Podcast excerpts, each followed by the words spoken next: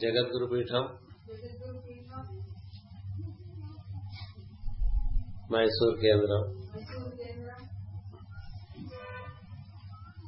తరుగన ఉత్సాహంతో నిర్వర్తిస్తున్నటువంటి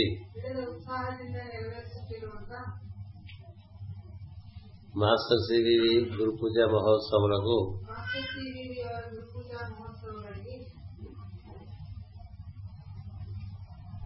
అదే రకమైన ఉత్సాహంతో పాల్గొనడానికి విచ్చేసినటువంటి సోదర బృందానికి హృదయపూర్వక నమస్కారములు మరియు శుభాకాంక్షలు.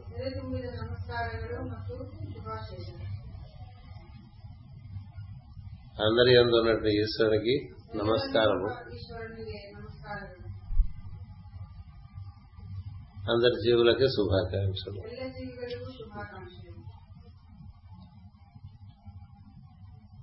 ఆనందవనం మనకి ఆనందం ప్రసాదించాలనేటువంటి ఒక సత్సంకల్పంతో మనం ఏర్పాటు చేసుకున్నాం.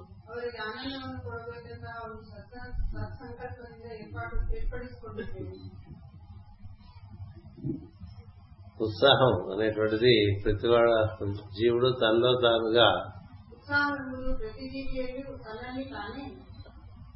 పోషించుకుంటూ ఉండాలి. ఉత్సాహమే సగం బలం. నిరుత్సాహం వల్ల జీవుడు జీవిత ఆనందాన్ని పొందే అవకాశం ఉండదు. అందుచేత ఉత్సాహంగా ఉండటానికి ప్రయత్నం చేయాలి. ఉత్సాహం లోపల నుంచి రావాల్సిందే తప్ప బయట నుంచి ఎవరు కల్పించగలిగేది కాదు.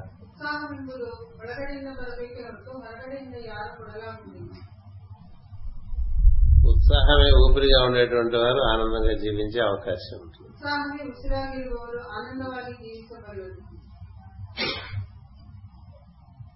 ఇలాంటి ఉత్సాహము ఎప్పుడు ఉండేటువంటి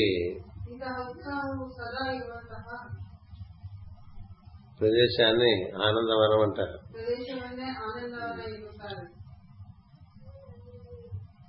పరమశివుడు ఆ విధంగా ఉత్సాహంతో ఉంటాడు. కళలు మూసుకునే అంతరానందం చెందుతూ ఉంటాడు. కళ్ళు మూసుకునే లోపల నుంచి బయట ప్రపంచానంతా కూడా గమనిస్తూ ఉంటాడు. అద్భుతమైనటువంటి సృష్టి క్రియను చూస్తూ ఆనందిస్తూ ఉంటాడు. అందుకని శివతత్వం ఎక్కడ ఉంటే అక్కడ ఆనందం ఉంటుంది. అని చేత ఆయన ఉండేది ఆనందవనం అని చెప్తారు.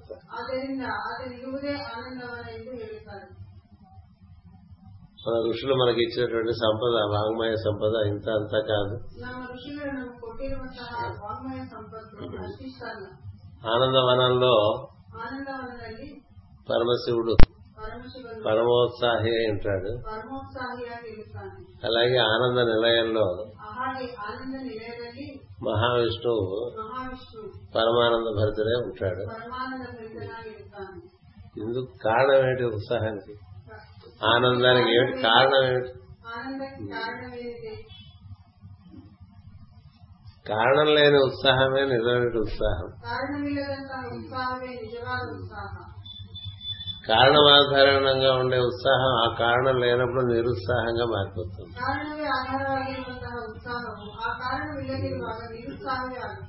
అంచేత ఈ ప్రాంగణంలో అడుగుపెట్టినప్పుడు అలా మన గణపతి గణేష్ గారిని చూడగానే మనకు ఉత్సాహం వచ్చేస్తుంది. ఎందుకంటే అలా పెడతారు ఆయన ముఖం, ఇలా ఉండదు. ఇప్పుడు వాలుగా పెడతారు, నవ్వు నవ్వుతారు. నవ్వేసరికి మనం బెంగళూరు నుంచి వచ్చిన శ్రమ అంతా మర్చిపోతాం.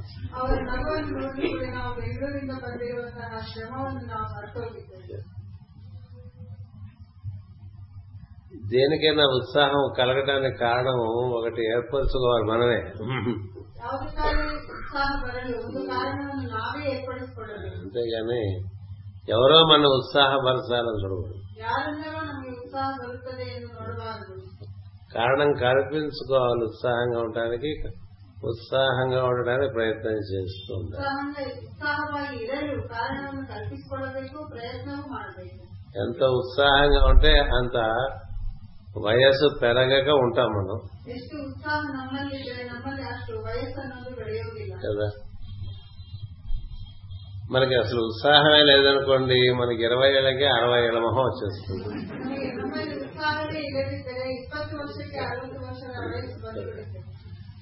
అందుచేత కొంతమంది చిన్నతనంలోనే చాలా వయసు వచ్చిన వారికే కనిపిస్తూ ఉంటారు. కొంతమంది బాగా వయసు వచ్చినప్పటికీ కూడా అంత వయసు వచ్చినట్టు కనబడరు. దేనివల్ల? అంతరానందము. అంతరానందము కారణం లేని ఆనందంగా ఉందనుకోండి, అప్పుడు అలాంటి వ్యక్తి చుట్టూ అలా ఆనంద తరంగాలు ప్రసరిస్తూ ఉంటాయి. అలా ఆనంద తరంగాలు బాగా ప్రసరిస్తూ ఉంటే పరిసరాలు కూడా ఆనందంగా,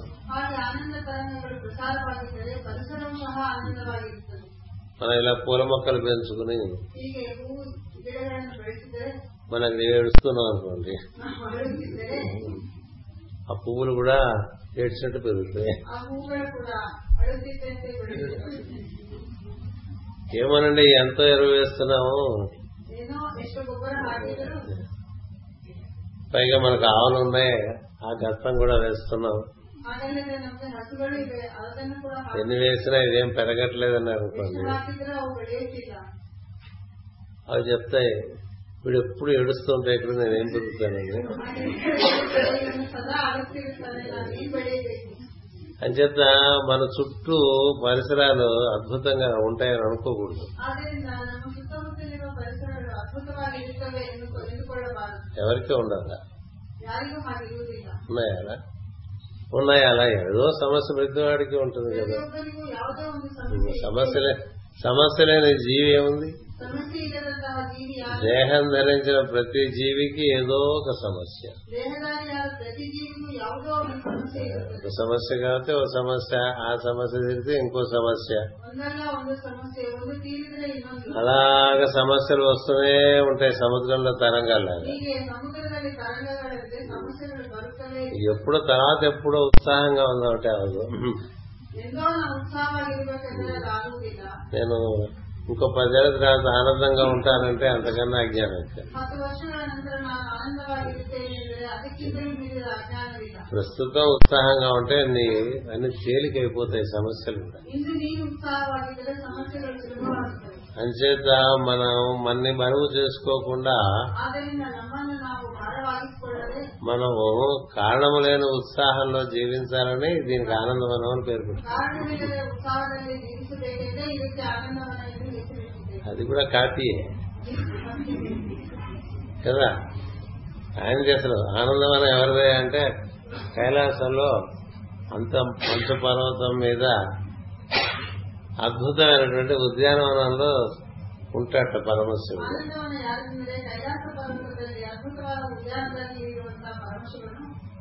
మనసులో ఏమైనా పెరుగుతాయండి? ఇటు చూసినా మనసు.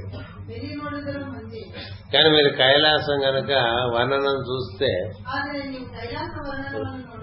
ఋషుల దర్శనం మనం చూస్తే, మన రేషనలిస్టిక్ మైండ్కి ఏమనిపిస్తుందంటే వాళ్ళకేం తెలియదు, అట్లా ఇవన్నీ పెరిగినాయని రాశారు, అట్లా మనసులో ఏం పెరగ ఉంటారు.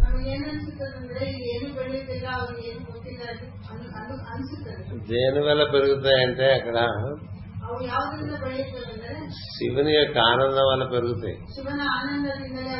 అక్కడ వృక్షములు గాని, పుష్పలతలు గాని, జంతువులు గాని అన్ని ఆ వ్యక్తి యొక్క ఉత్సాహం వల్ల ఆ చుట్టుపక్కలంతా చాలా అద్భుతంగా ఉంటుంది.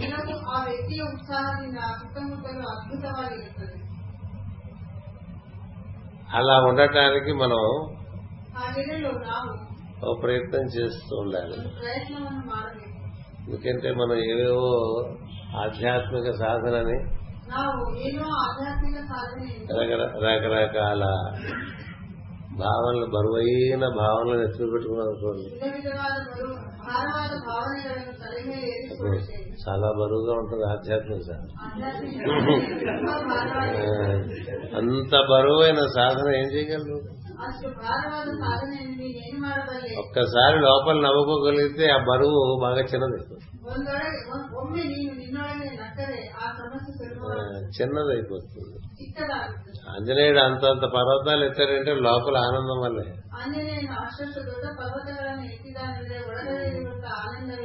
ఆనందం ఉన్నప్పుడు మనం ఎటువంటి పని అయినా చాలా సులభంగా చేసేస్తాం. ఆనందం లేనప్పుడు చిన్న పని కూడా చాలా బరువుగా ఉంటుంది. ప్రవచనాలు చెప్పడం ఎంత బరువైన విషయం తెలుసా? మరి బరువు తగ్గాలి. ప్రవచనం చెప్తుంటే నాకే బరువుగా ఉంటే మీకు ఇంకా బరువు ఎక్కిస్తుంది. అందుచేత మనకి ఆయన ఉన్నారు కదా మంచి ఎగ్జాంపుల్ భూమి మీద.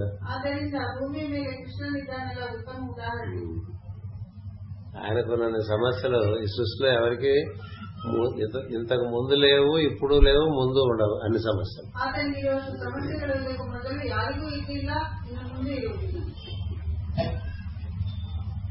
పుట్టడంతోనే సమస్యలు కదా, ఎప్పుడు సమస్యలు. ఎలాంటి సమస్యలు? ప్రాణాంతకమైన సమస్యలు. ఏ క్షణమైనా పోవచ్చు. అలాంటి పరిస్థితుల్లో మనం ఏం చేస్తామండి? ఇల్లంతా గ్లూమీగా అయిపోతుంది. ఇంట్లో ఎవరో పోతున్నట్లు అంటే ముందు ఇల్లంతా గ్లూమీగా అయిపోతుంది. మొత్తం నిరాశ ఆవహించేస్తుంది కదా, నిస్పృహ ఆవహించేస్తుంది, అంతా కుంగిపోతుంది. నా పోటీ వాడన్నా ఇంటికి వస్తే వాతావరణం చూసి వాడు చచ్చిపోయాడేమనుకుంటాడు.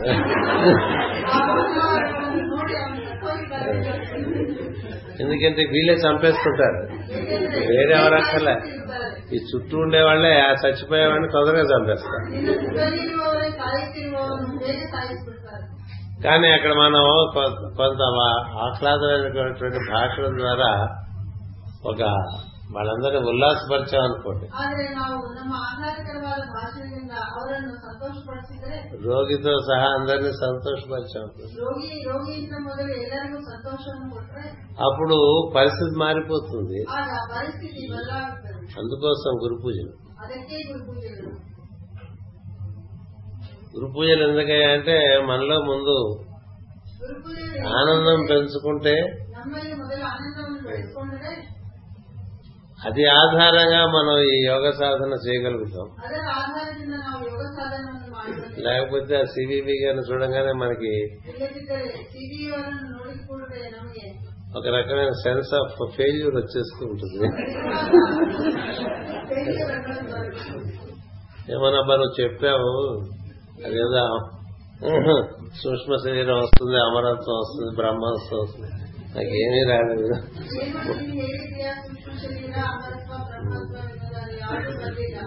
ఒక ఒళ్ళు వచ్చింది తప్ప ఇంకేం రాలేదు. యోగంలో జరిగితే అది ఏం జరిగిందండి? ఒళ్ళు వచ్చింది, వస్తే వచ్చింది ఒళ్ళు. ఆనందం రావాలి. ఆనందంగా ఉంటే ఒళ్ళు వచ్చినా పర్వాలేదని చెప్పడానికి గణపతి.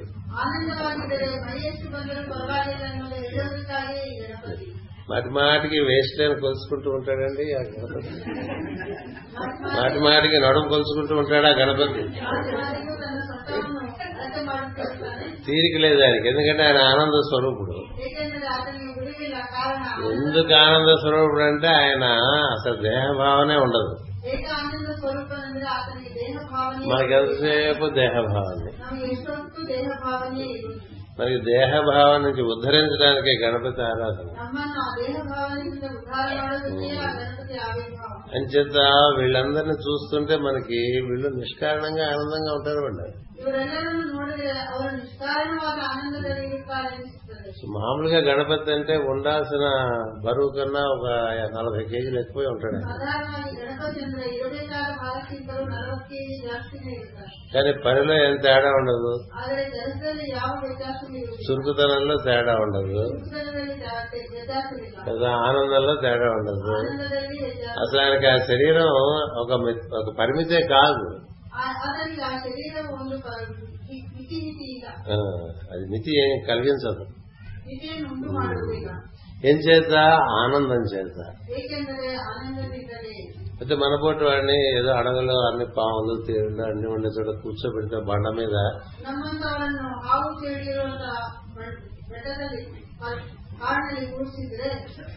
శివుడు రాతి బండ మీద కూర్చుంటాడు. మనం కొడనాడు వెళ్తే అక్కడ ఏదైనా రాతి బళ్ళు ఉంటే దాని మీద ఒక టవల్ వేసి కూర్చుంటారు.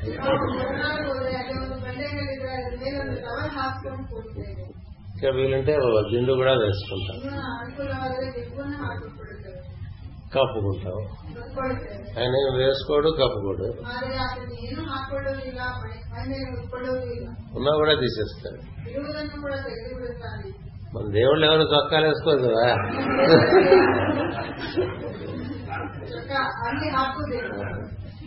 అలా చేశాడు రవివర్మ గారు.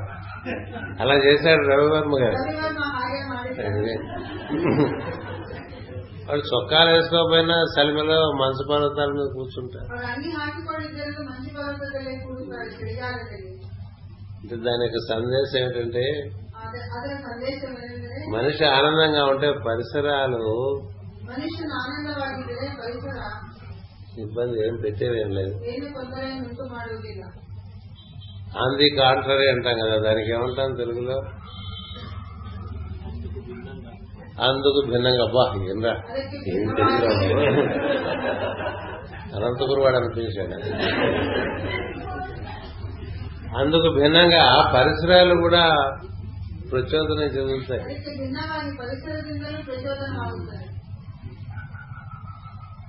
అది మనకి ఒక ప్రధానమైన సూత్రం జీవితంలో. మనం ఇవాళ గోవుతో మొదలు పెట్టాము మన గురు పూజ. గో పూజ, గణపతి పూజ, గురు పూజ, అది అంతా గమ్మే. గమ్ అనే శబ్దం జ్యూపిటేరియన్ సౌండ్ అంటాం, బృహస్పతి శబ్దం.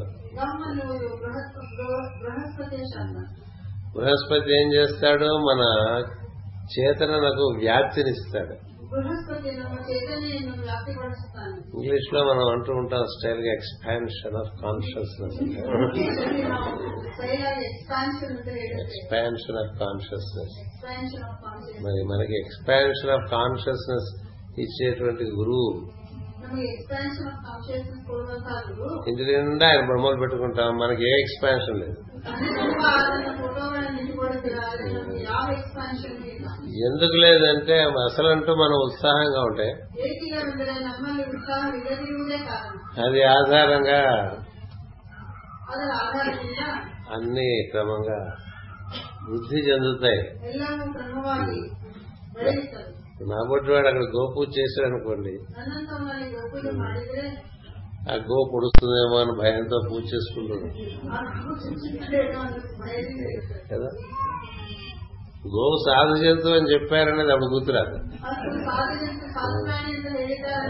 సాధు జంతువు అనిపించదు, అది పొడుస్తుందేమో, అది తంతుందేమో అంటుంటే పూజ జరుగుతుంది. అందుకని పూజకి వెళ్లే ముందు మనలో ఉండేటువంటి బెరుకు భయం పోవాలంటే మనమే మన గురించి నవ్వేసుకోవాలి.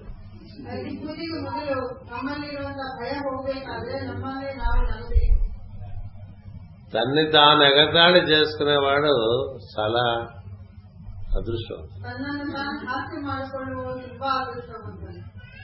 ఇంకొకరిని ఎగతాళి చేసేవాడు చాలా దురదృష్టం.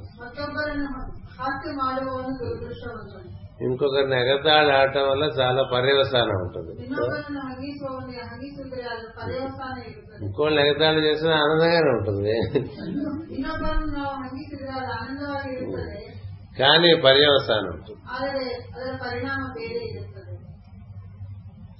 ఏదో ఎగతాళిగా గణేష్ గారు చూడండి, అంత పెద్ద జరిచీర కన్నా పెద్ద పట్టి ఉండే లుంగి కట్టారు. ఏమండి జరిచీరలాగా ఉంది మీ లుంగి అనొచ్చు కదా.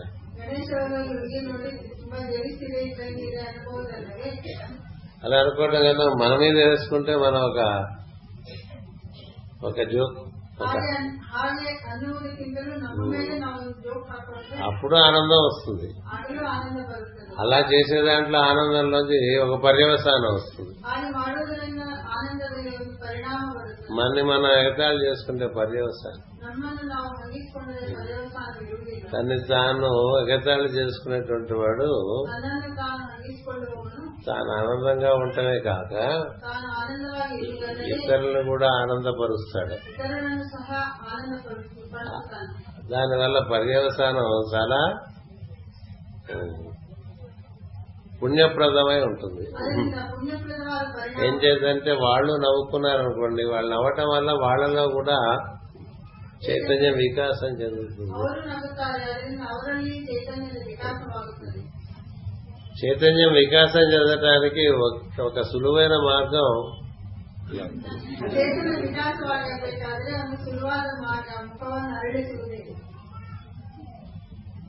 మీకు లేకపోయినా తెచ్చుకుంటూ ఉంటే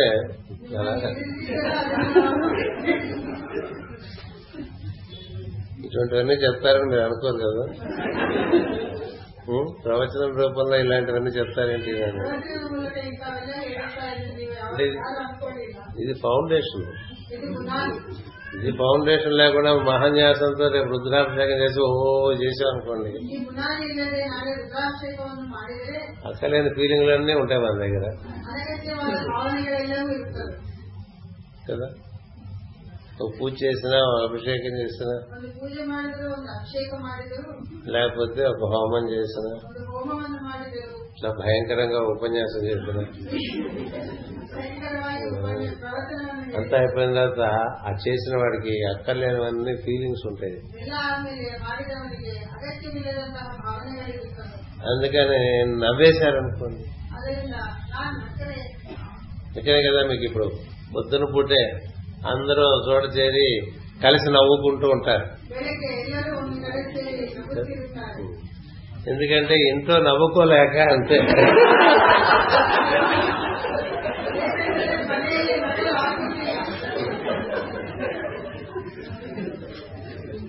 ఇంట్లో ఎందుకు నవ్వుకోకూడదండి?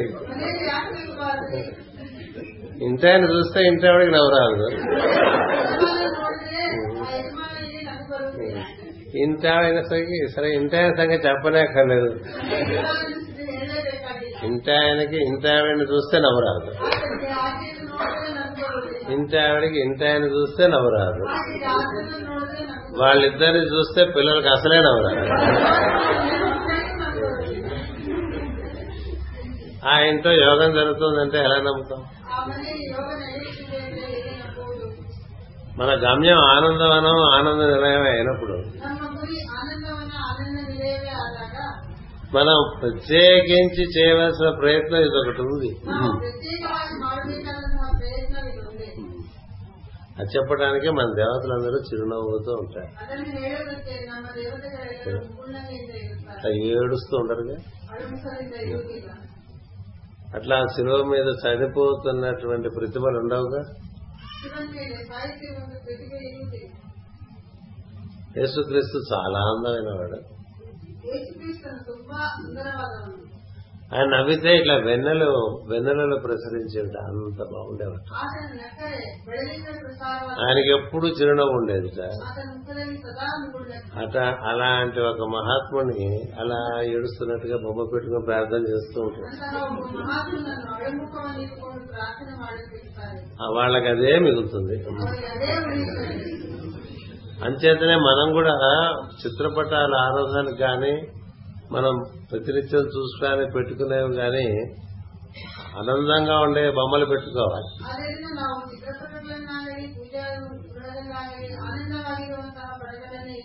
మన కుటుంబ సభ్యులు బొమ్మలు పెట్టుకున్నా వాళ్ళు ఏదో నవ్వుతూనో పెట్టుకోవాలి, వాళ్ళలా ఉంటాయి కష్టం.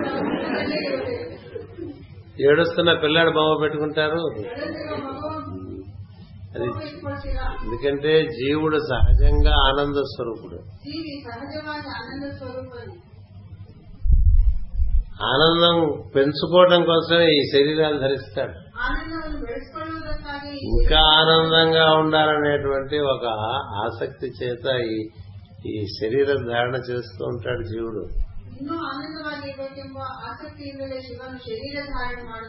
అంచేత ఆ ప్రయోజనం మర్చిపోయినప్పుడు జీవితం చాలా బరువెత్తుతుంది.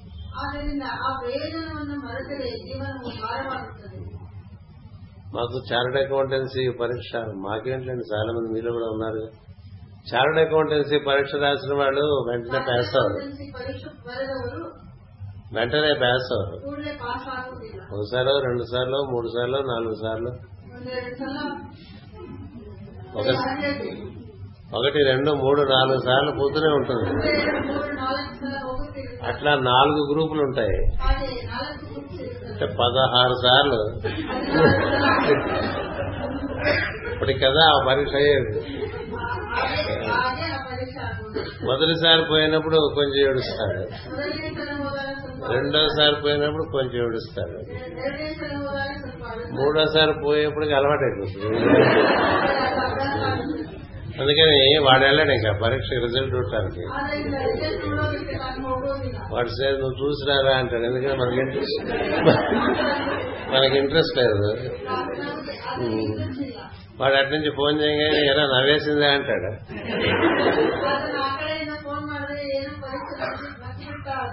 నవ్వేసిందా అంటే ఏంటి, వాడికి ఇంకా వాడు లైట్ గా తీసుకున్నాడు అనమాట. అప్పుడు పాస్ అవుతున్నాడు. ఎందుకంటే నువ్వు నవ్వటం మొదలు పెడితే నీ సమస్య చిన్నదైపోతుంది. నువ్వు ఏడుస్తుంటే చిన్న సమస్య పెద్దదైపోతుంది. ఊరికి జలుబు వస్తే ఏడ్చేవాడు అన్నారు, క్యాన్సర్ వచ్చినా ఏడవని వాళ్ళు అన్నారు. అందుకని ఇప్పుడు క్యాన్సర్ వచ్చింది అనుకోండి, ఏ వీడు పోతాడనే భావన చుట్టుపక్కల అందరికీ ఉన్నప్పటికీ కూడా వాడు ఆనందంగా ఉంటాం మొదలు పెట్టాడనుకో అది ఆగుతుంది. జబ్బు ఎప్పుడు కూడా ఆనందం ఉన్న చోట ఆగుతుంది, దుఃఖం ఉన్న చోట పెరుగుతూ ఉంటుంది. అందుకని అన్నిటికీ కూడా సర్వ ప్రయోజనములకు ఆనందం ఒకటి దారుణం అని చెప్పాలి. ప్రేయర్ కాదు. మామూలుగా మన పుస్తకంలో ఏం రాస్తున్నాం అంటే సర్వ ప్రయోజనములకు ప్రేయర్ ఒకటి దారుణం అని ఒకటి రాస్తున్నాం. వాక్య మాస్ గారు రాసి ఇచ్చారు. కానీ ప్రార్థన చేస్తుంటే ఆనందమే రావట్లేకపోతే ఎట్లా? కాబట్టి మనకి సర్వ ప్రయోజనములకు ఆనందం ఒకటంటూ ఉంటే ప్రార్థన చేసేప్పుడు ఆనందంగా చేస్తాం.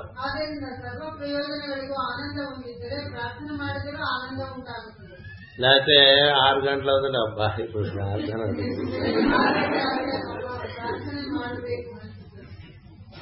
పొద్దున సాయంత్రం 6 అవుతుందంటే కొంతమందికి ఉత్సాహం ఉంటుంది, కొంతమందికి ఏమన్నా చేస్తున్నా అదే ప్రార్థన అలాగే చేస్తా ఏమీ లేదన్నట్టుగా ఉంటుంది.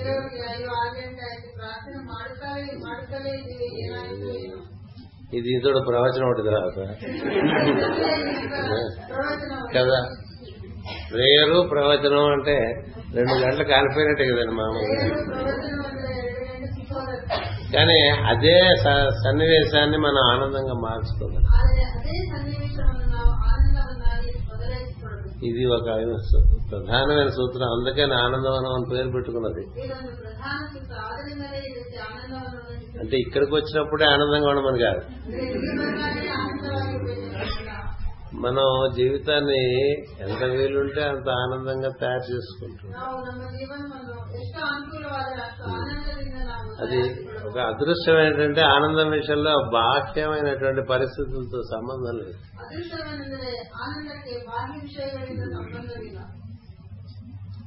ట్రైన్ ఎక్కాం, బర్త్ దొరకలేదు, ట్రైన్ ఎక్కేసాం. నువ్వు ఆనందంగా ఉంటే నీకు అంత బాధగా ఉండదు, భక్తి లేదు. అలాగే ఆ టాయిలెట్ దగ్గర వచ్చిందని భర్త, సైడ్ ఆఫర్ వచ్చిందని ఇవన్నీ ఉండవు. ఇవన్నీ మనకి మామూలుగా నాకు సైడ్ ఆఫర్ వచ్చింది, టాయిలెట్ దగ్గర వచ్చింది, పడదు సైడ్ ఆఫర్ వచ్చింది అనేది బాగా మమ్మల్ని మాటికి అలా కొట్టేస్తుంది అనుకోండి. ఇంకా ఆ ప్రయాణం అంతా ఏ సుఖం లేకుండా చివరికి ఆ టాయిలెట్ భావన వీడి మనసులో మిగిలిపోయి ట్రైన్ ఇవాళ టాయిలెట్ డే అది వడుకుతుంది.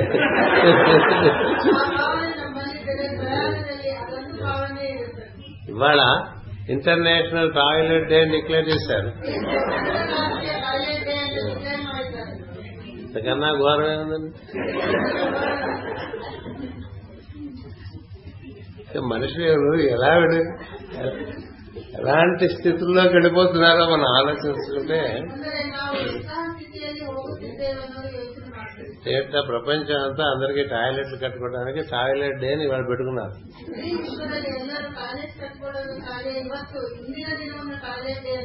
ఇప్పుడు ట్రైన్ లో టాయిలెట్ దగ్గర వచ్చిన బర్త్ వచ్చి మనం ఒక రోజంతా ప్రయాణం చేశామనుకోండి,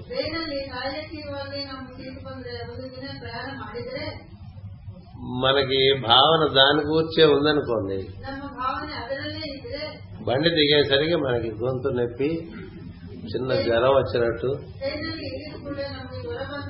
తలకాయ నొప్పి, ఒళ్ళు నొప్పులు అన్నీ వచ్చేస్తాయి. ఆ భావన లేదనుకోండి, ఆ టాయిలెట్ లో జరిగినంతా నువ్వు ఆవాహనం చేసుకో.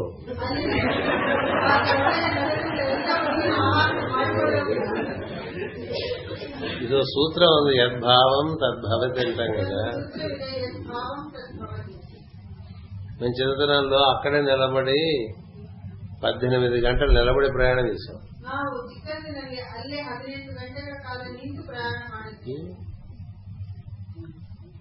ఈ 18 గంటలు ఎన్నిసార్లు హనుమాన్ చాలీస చదువుకోవచ్చు అని భావన చేస్తాం.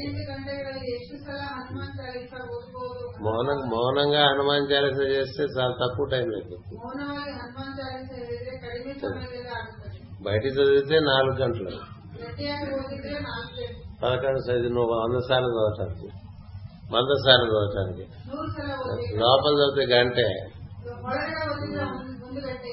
ఎన్ని వందల హనుమాన్ చాలీసాలు అయిపోతుంది. అలా నువ్వు భావన పెట్టుకున్నావు అనుకో, నీకు ఇంక అవన్నీ పరిసరాలు ఉండవు. అది ఏదో ఉత్సాహంగా పక్కనుండే ప్రయాణికుడితో మాట్లాడుతున్నా ప్రయాణం సాగిపోతుంది, మనకి తెలియదు, ఆ సమయం తెలియదు.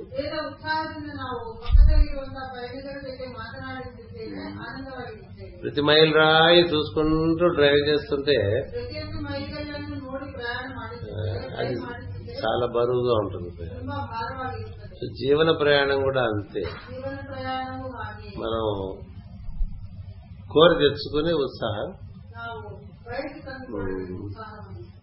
చేత ఏం చేస్తామంటే ప్రతి గురు పూజలకి కొంత నూతన ఉత్సాహంతో నూతనమైన పద్ధతుల్లో అమరికలు చేసుకుంటూ ఉంటాం కదా. ఏదో గురు పూజలు ఇవాళ సాయంత్రం మంచి కొత్త బట్ట వేసుకుందాం అనుకోవచ్చు కదా. ఏ బట్ట అయితే ఇంట్లో అనుకోకుండా అలాగా ఒక ఉత్సాహం అది. ఇది ఒక సూత్రం ఉంది.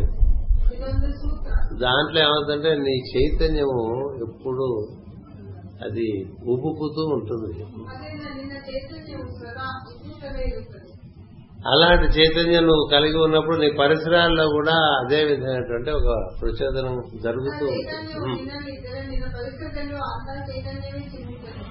అంచేత మనం కొంత మన యందు హాస్యం అనేటువంటిది ప్రధానంగా ఒక లక్షణంగా ఏర్పరచుకోవాలి.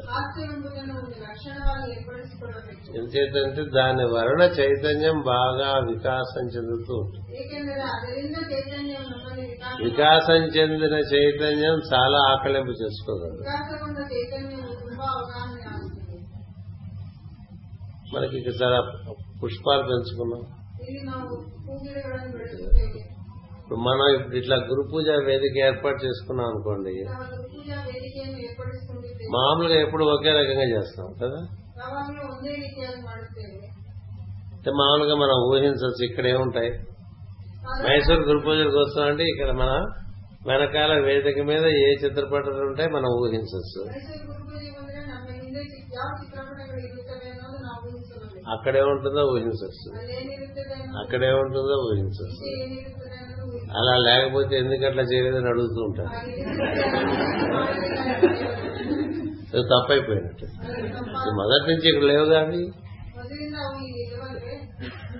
ఎందుకని మైండ్ కి అలాంటి హ్యాబిట్ ఫార్మేషన్ ఉంది. ఎప్పుడు ఇట్లాగే చేసాం అనుకోండి, ఇలాగే బొమ్మలు పెట్టి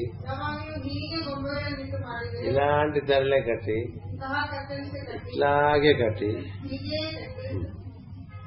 ఇవన్నీ కూడా ఇలాగే పెట్టాం అనుకోండి, ఎప్పుడు బాగుంటుంది. అది మైండ్.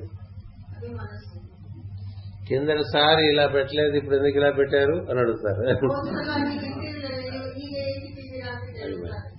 బయటికి వెళ్ళామనుకోండి, అక్కడ గులాబీ పూలు ఉన్నాయి కదా,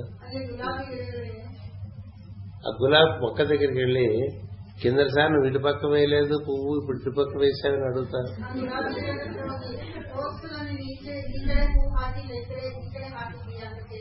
గులాబీ మొక్క ఎప్పుడు ఏ రెమ్మ నుంచి పువ్వు వస్తుందో చెప్పగలరా? ఒకసారి ఇటుపక్క రావచ్చు, ఒకసారి ఇటుపక్క రావచ్చు, ఒకసారి రాకపోవచ్చు. అది ఎప్పుడు కూడా there is some kind of unpredictability in a predictable situation కదా. అలా ఉంటే కొంచెం సస్పెన్స్ ఉంటుంది కదా. మరి సస్పెన్స్ ఉంటే ఉత్కంఠ అంటాం కదా. మరి ఉత్కంఠ నీకు చక్కని ఏం చేస్తుంది, డ్రాస్ యువర్ అటెన్షన్ అంటాం ఇంగ్లీష్ లో.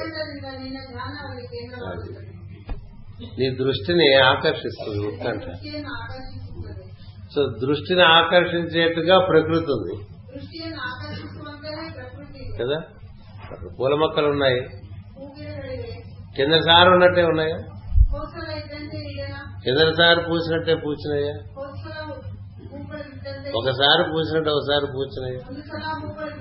ప్రకృతిలో ఏది కూడా ఇదివరకట్లాగా ఉండదు, ఇదివరకలా ఉన్నట్టుగా ఉంటుంది. ఇప్పుడు సూర్యోదయం అవుతుంది, ప్రతిరోజు సూర్యోదయం అవుతుంది. వాట్ ఈజ్ సో గ్రేట్ అంటే చూస్తే తెలుస్తుంది. ప్రతి సూర్యోదయం అంతకు ముందు సూర్యోదయం కన్నా భిన్నంగా ఉంటుంది. ప్రకృతిలో ఏం జరిగినా అది అపూర్వమే. ఈ పదం మీరు వింటారు, అపూర్వ అని కదా. ప్రకృతిలో ఏం జరిగినా అపూర్వమే. ఇప్పుడు ఆవు ఉంది, దానికి మనం అరటిపళ్ళు పెట్టాము, బియ్యం పెట్టాము. కిందసారి లాగానే తినదా, కిందసారి పేడేసింది, ఈసారి వేయలే.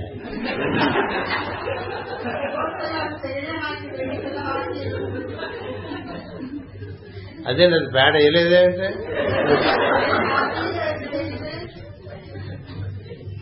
మోడర్న్ మైండ్ అలా ఉంటుందండి. అలా ఎప్పుడు ప్యాడ్ వేస్తుంటే మన వాళ్ళు ఏం చేస్తారంటే వాటి మీద వీడి మీద చిందుతుంది కదా, అందుకని శుభం శుభం అంటారు.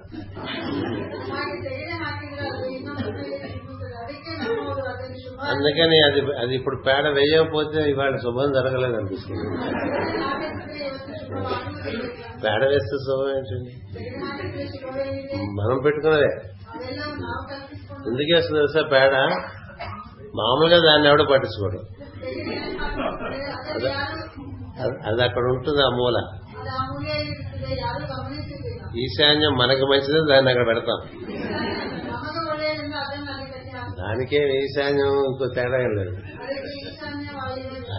అక్కడైనా గడ్డి తింటుంది పాలిస్తుంది, ఇక్కడ కట్టినా గడ్డి తింటుంది పాలిస్తుంది. కిందసారి మనం అంతా చాలా గుంపుగా వెళ్ళిపోయి దాని ముందు మెళ్ళో ఒక సింధూరం రంగు దండం వేయటానికి వెళ్ళేసరికి దానికి భయం వచ్చేసి పాడేసింది.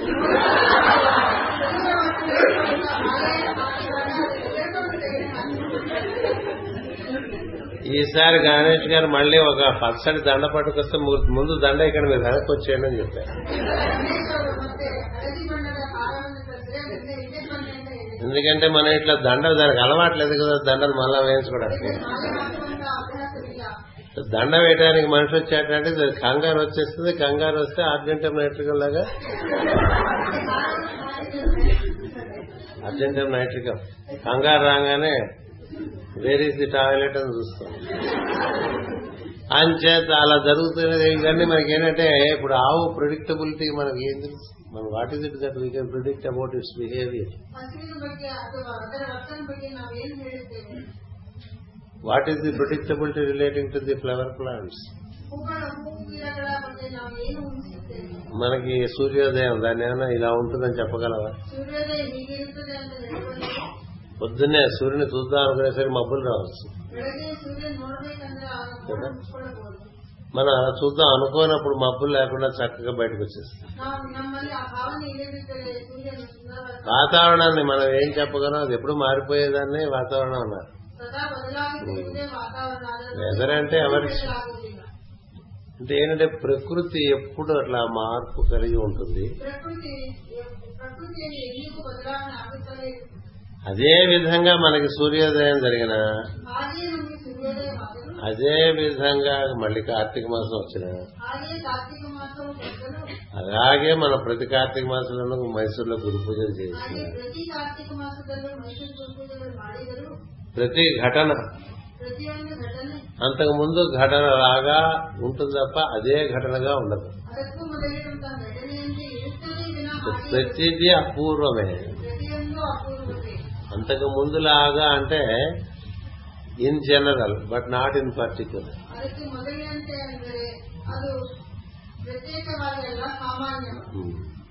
అంటే పర్టికులర్ గా ఇప్పుడు గురు పూజలు ప్రవచనం అంటే వీడి ఇక్కడ కూర్చుని మాట్లాడుతూ ఉంటాడు కదా. కిందసారి ఏం చొక్కా వేసుకున్నాను ఇప్పుడు అదే చొక్కా వేసుకోం కదా.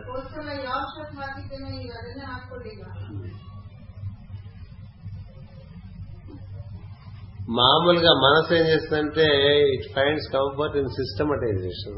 దాన్ని పద్ధతిగా పెట్టడానికి ప్రయత్నం చేస్తుంటుంది.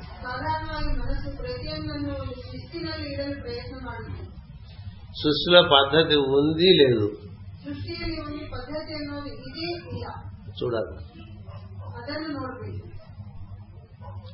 అది తెలుసుకోవాలి. మనం కూడా ఆనందంగా ఉండాలంటే సృష్టితో అనుసంధానం చేద్దాం.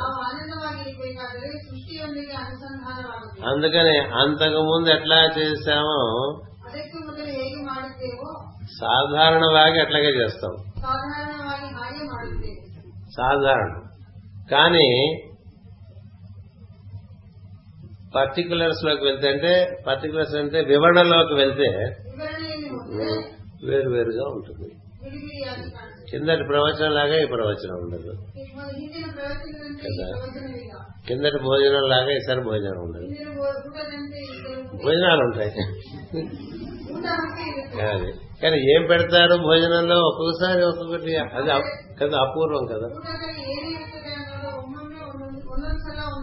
ఇప్పుడు ఆధునికమైన మనస్సు ఏం చేస్తుందంటే దే వాంట్ పెద్దాన్ని పద్ధతిలో పెట్టేయాలని చూస్తారు.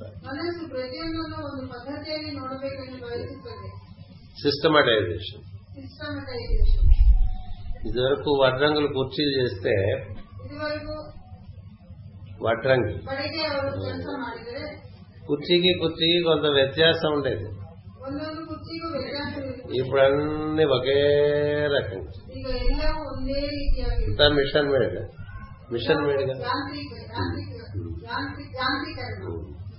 సో అన్ని మనం యాంత్రీకరణం చేసి అంటే మెకనైజేషన్ అంట కదా, అలాగే మక్కి చేసామనుకోండి. దాంట్లో అపూర్వత్వం లేకపోవటం వలన ఆనందం ఉంది. మనకి మనసు చేసే ఒక పెద్ద మాయనండి, లేకపోతే మిస్చిప్ అంటానికి ఏమంటాం,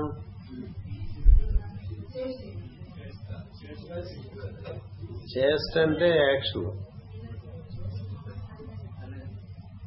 మనసు చేసే అల్లరి. అది బాగుంది.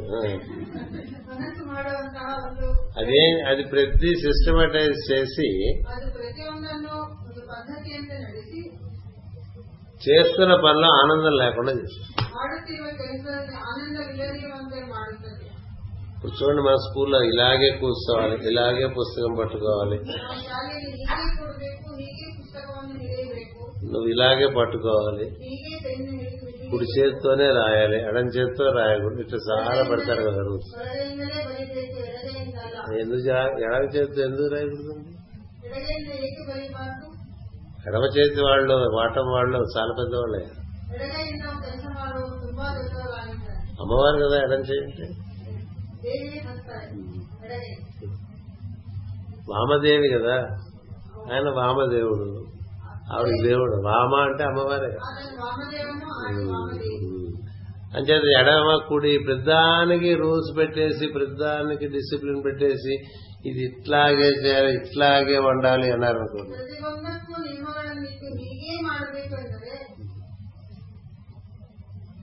మీరు తిరువనంతపురంలో వెళ్లి త్రివేంద్రం అంటారా, అక్కడ తాజ్ హోటల్లో ఇడ్లీ సాంబార్ తిన్నా, ఢిల్లీలో ఇడ్లీ సాంబార్ తిన్నా అట్లాగే ఉంటుంది.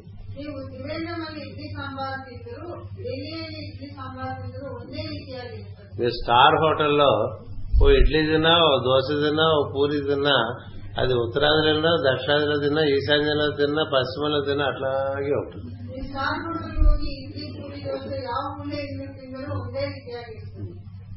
కన్నడ దోశ ఇలాగే ఉండదు.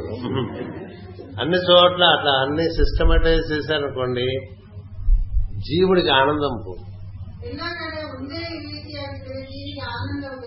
బాగా if you structure everything too much, the joy is lost. ఎందుకంటే జీవుడు అపూర్వత్వాన్ని కోరుతాడు.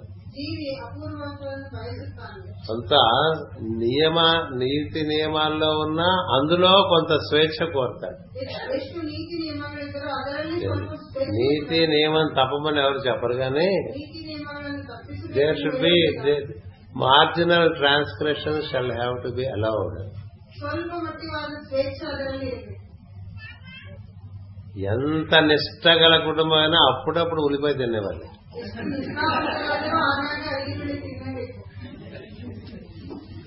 ఇవన్నీ మనకి ఇలాంటి పెద్ద పెద్దవాళ్ళు చెప్తారంటే, ఆనందాన్ని ఎప్పుడు అనుభూతి చెందేవాళ్ళు మార్జినల్ ట్రాన్స్లేషన్స్. ఇప్పుడు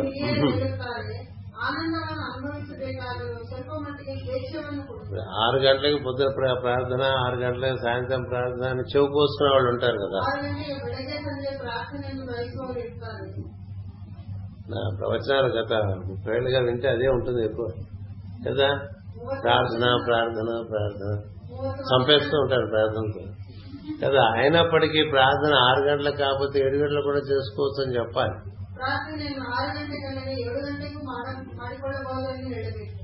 అట్లా చేయకపోవటం కన్నా 7 గంటలు పెట్టరు.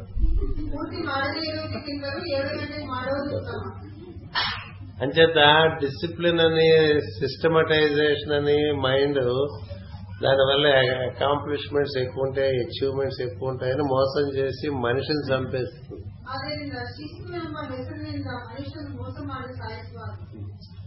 హోమియోపతిలో చెప్తుంటారు, అంటే రోగి వేదనలు తగ్గిపోయి రోగి సుఖంగా లేడనుకోండి, జ్వరం తగ్గిపోయింది మనిషి నీరసం పూర్తిగా నీరసమైపోయాడు. ఏం తినాలన్నా నాలుగు చేరు, ఏదో కష్టపడి తిన్నా అరగదు. ఏమిటి ఆ జ్వరం తగ్గటం వల్ల వాడికి వచ్చిన ఉపయోగం? ఎవరైతే తగ్గింది, టెంపరేచర్ తగ్గింది, కడుపు ఆకలి లేదు, తింటే అరగదు, నీరసం, ముఖంలో ఏడుపు, అలా వేళ్లాడేసుకున్నాడు అనుకోండి, ఇలా జ్వరం తగ్గింది కదా అంటే ఏమిటోడు కాదు. ఇది మనకి చెప్తారు, సిమ్టమ్స్ బెటర్, పేషెంట్ వర్స్ అని.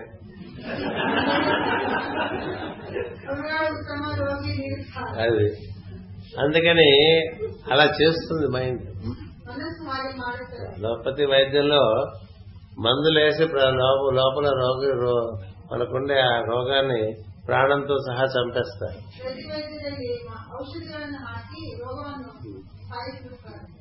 వాడు నీరసంగా ఉంటాడు. ఎలా ఏంటో ఇంత నీరసంగా ఉంది ఏంటి అని అడిగితే, మరి యాంటీబయాటిక్స్ వేసుకున్నావు కదా అంటారు. ఎన్నాళ్ళు 4 రోజుల పాటు వాడికి ఏం జరుగుతుంది? ఏం వైద్యం? Systematised treatment. సో సిస్టమటైజేషన్ అనేటువంటిది పెద్దాన్ని ఒక పద్ధతిగా ఇప్పుడు చూడండి, ఇక్కడే వెయ్యాలి ఉప్పు, అక్కడే వెయ్యాలి పప్పు, అక్కడే వెయ్యాలి కూర, ఇక్కడే వెయ్యాలి పచ్చడి, రూల్స్ ఉన్నాయి కదా.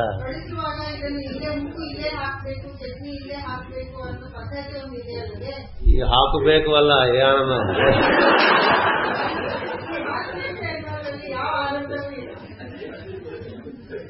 ఏదో ఒక అంత అది వేసుకోండి, కానీ దానికోసమే బతకూడదు. అంటే అలా వేయకపోతే నేను తిన్న, నేను లేచి వెళ్ళిపోతానంటే వెళ్ళిపో హాయిగా, ఎందుకంటే ఇంకోటి తింటాడు.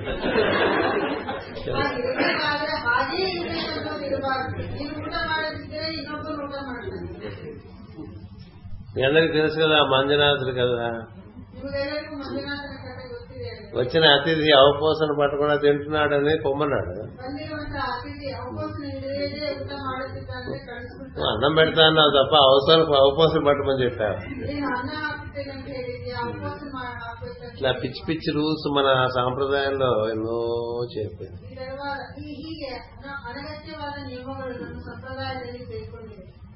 కదా ఇట్లా చొక్కాలు లాగులు వేసుకుని అట్లా కుర్చీల్లో కూర్చుని ఏంటిదంతా?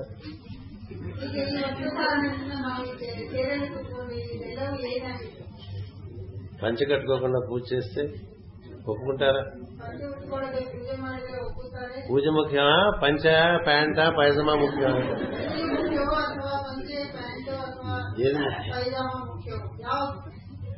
హిమాలయాల్లో వాడు పూజ చేస్తాడు అనుకోండి, వాడు చొక్కా వేసుకోకుండా చేయగలడు, దాని మీద స్వెటర్ కూడా వేసుకుంటాడు, నెత్తి మీద క్యాప్ పెట్టుకుంటాడు, ఆ క్యాప్ స్వెటర్ రోజు ఉతకడం.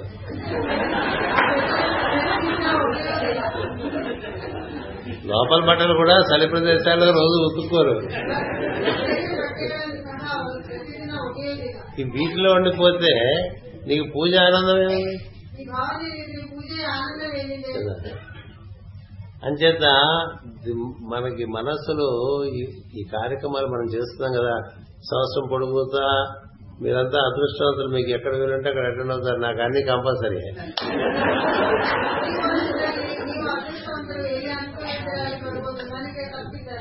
మీకు ఇష్టమైతే వస్తారు, లేకపోతే ఈసారి వద్దులే అనుకుంటారు. మీరెవరు బరంపురం రారు, బరంపురం రారు, మీరెవరు శ్రీకాకుళం రారు, మచిలీపట్నం రారు, అందరూ అన్ని చోట్లకి రారు కదా. పాశ్చాత్య దేశాలు అసలు రారు, దక్షిణ అమెరికా అసలు రానే రారు, ఉత్తర అమెరికా రారు. ఇప్పుడు నా పరిస్థితి ఏంటండి? నా పరిస్థితి అన్ని కంపల్సరీగా కదా. ఇంత కంపల్సరీలో ఇలా ఆనందంగా ఉండాలంటే ఏం చేయాలండి? ఫ్రీగా ఇస్తాడు ఆనందం, తెచ్చిపెట్టుకోవాలి లోపల. ఆనందానికి టికెట్ ఏం లేదు కదా. అంచేత ఈ ఆనందంతో ఉంటే ఏమవుతుందంటే you tend to be natural, సహజంగా ఉంటాం. మనం మీరందరూ పెట్టిన సిస్టమ్ లో నేను ఇరుక్కుపోకుండా ఉంటా కదా. ప్రతి నెల 1కి 2 గురు పూజలు, ప్రతి వారం 3 పూజలు, 14 ధ్యానాలు, అప్పుడప్పుడు 18 ధ్యానాలు. ఎవరు చేశారు ఎవరు చేయరు ఎవరు పట్టించుకోరు, నేను చేశారు లేదు అందరూ చూస్తూ ఉంటారు.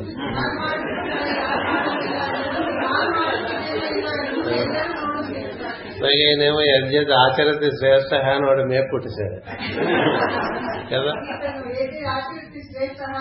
శ్రేష్ఠుడు ఎవరు ఏది ఆచరిస్తున్నారో తద్దేవ ఇతరో అని చెప్పి మిగతా వాళ్ళు అదే చేస్తారా, నువ్వు మానేస్తే అందరూ మానేస్తారు. కాబట్టి నువ్వు అన్ని చోట్ల అన్ని ప్రదేశాల్లోనూ అన్ని అట్లాగే చేస్తున్నానంటే ఏమైనట్టు చెప్పండి. అబద్ధం పురుషం పశుం అన్నాడు అంతే. అట్లా పశువులాగా ఓ పురుషుని కట్టేసి వాడిని యజ్ఞంలో వాడేశారని చెప్తారు కదా పురుష సూక్తంలో. మరి వాడు చాలా ఆనందంగా ఉన్నట్ట కదా. వీళ్ళంతా దేవా యజ్ఞం తన్వానా అబద్ధన్ పురుషం పశుం తమ్ యజ్ఞం బర్హిషి పోక్షను బ్రహ్మాండంగా చదువుతూ మాటి మాటికి వాడిని బంధించేసి వాడిని వండేసి సృష్టి తయారు చేస్తారటండి పురుషుడు. అయినప్పటికీ ఆనందంగా ఎందుకున్నాడు, ఎందుకున్నాడంటే అపూర్వత్వం. సో ఈ అపూర్వత్వం అనేటువంటిది మన జీవితంలో తెచ్చుకోవాలి. ప్రతి పని ఇలాగే చేయాలని పెట్టుకుంటారు చూసారా, అందులో చిన్న చిన్న మార్జిన్స్ పెట్టుకుంటే బాగుంటుంది.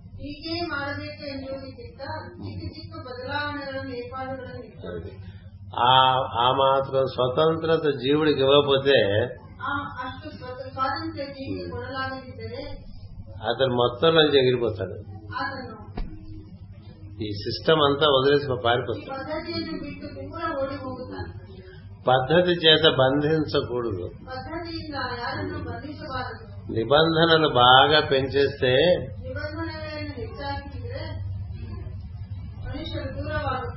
ఇంకా పిల్లలు పారిపోతారు కదా. బాగా వాడు ఎలా చదువుకొని ప్రాణాలు చేస్తే ఒక రోజు పొద్దున్న వాడు కనపడ్డు.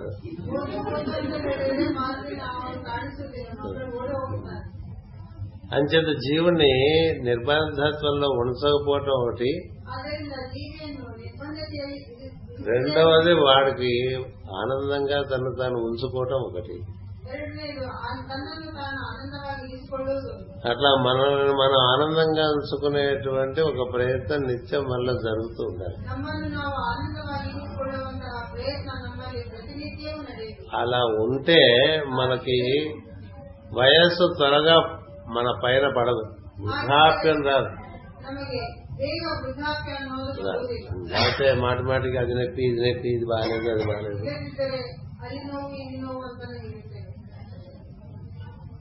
ఇదంతా ఎదురోంచి ఆనందవనం అనే పదంలోంచి ఈ ప్రవచనం మనకి ఈ విధంగా సాగుతోంది. అంచేత మనకి కృష్ణుడు చాలా ఆదర్శమూర్తి అయ్యాడు. కృష్ణుని అన్ని విషయాల్లోనూ మనం అనుకరించలేం, కానీ ఈ విషయంలో అనుకరించవచ్చు. రాముడిని అనుసరించవచ్చు, కృష్ణుని ఆరాధించాలని చెప్తారు. కానీ కృష్ణుని ఆరాధించదగ్గ విషయం ఇది ఉంటుంది, అనుసరించదగ్గ విషయం ఇది ఉంటుంది.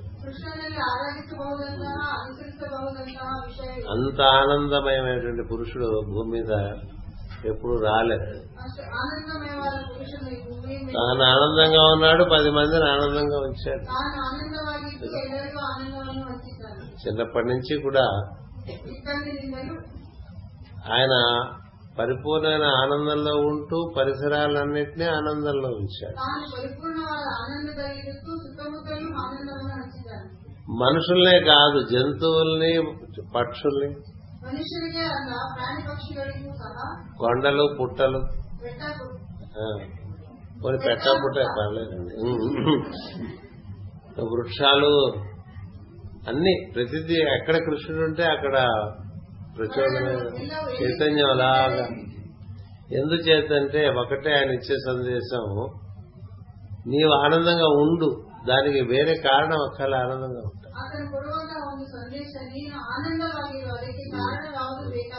ఆనందంగా ఉండేవాడికి భాషణం కూడా అతనిలోంచి ఇతరులకు ఆనందం కలిగించేట్లుగానే వస్తుంది. ఇతరులను పలకరించినా వాళ్ళకి ఆనందం కలుగుతుంది. పలకరింపులో కూడా రకరకాలు ఉంటాయి కదా. మనం పలకరించామంటే అవతల వాళ్ళు పులకరించాలి, అట్లా ఉన్నా అలాంటి ఒక సాధన ఒకటి పెట్టుకుంటే మనకి ఈ చేసేటువంటి ఈ ఏది మన యోగం, భక్తరహిత ధారక రాజయోగం, అది సులభంగా నెరవేరుతుంది.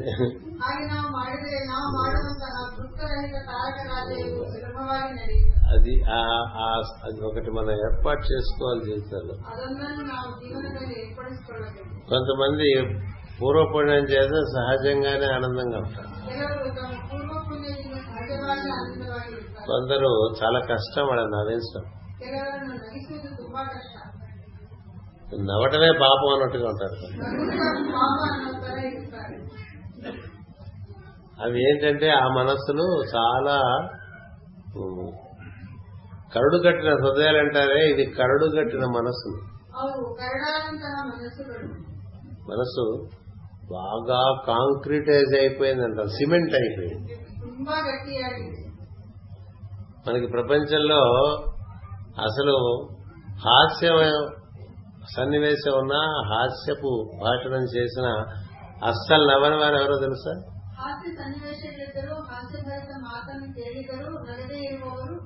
జర్మన్స్. వాడు మనం హాస్యమైనటువంటి విషయాన్ని చెప్పినా వాడు నవ్వడు, అట్లాగే వింటూ ఉంటాడు. ఇది జోకు, నువ్వు నవ్వచ్చు అంటే అప్పుడు నవ్వుతాడు.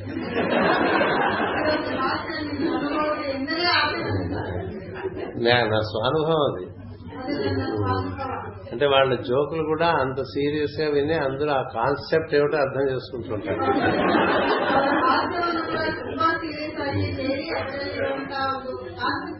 ప్రతిదాన్ని ఒక నిర్వచనం ఇచ్చుకుని ఆ నిర్వచనం యొక్క అవగాహన చేసుకోవడం, to define and to comprehend.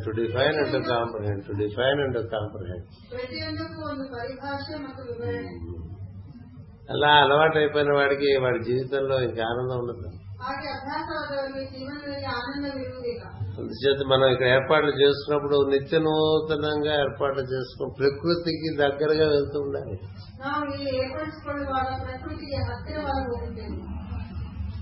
కిందసారి కృష్ణుని పెట్టారు, ఇట్లా మనకి కృష్ణ పెట్టడం అలవాటు అయిపోతున్నారు కదా.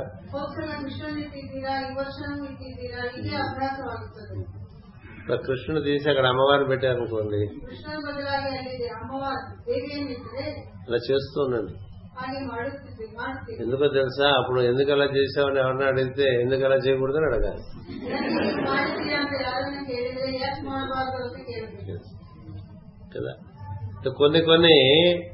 కొంత మార్పు మనకి ఒక నూతనత్వాన్ని, తదనుగుణ ఆనందాన్ని ఇస్తుంది. అలానే మొత్తం తలకిందులు చేయకూడదు. అందుకే చెప్పా, in general it is the same, but in particular it is different.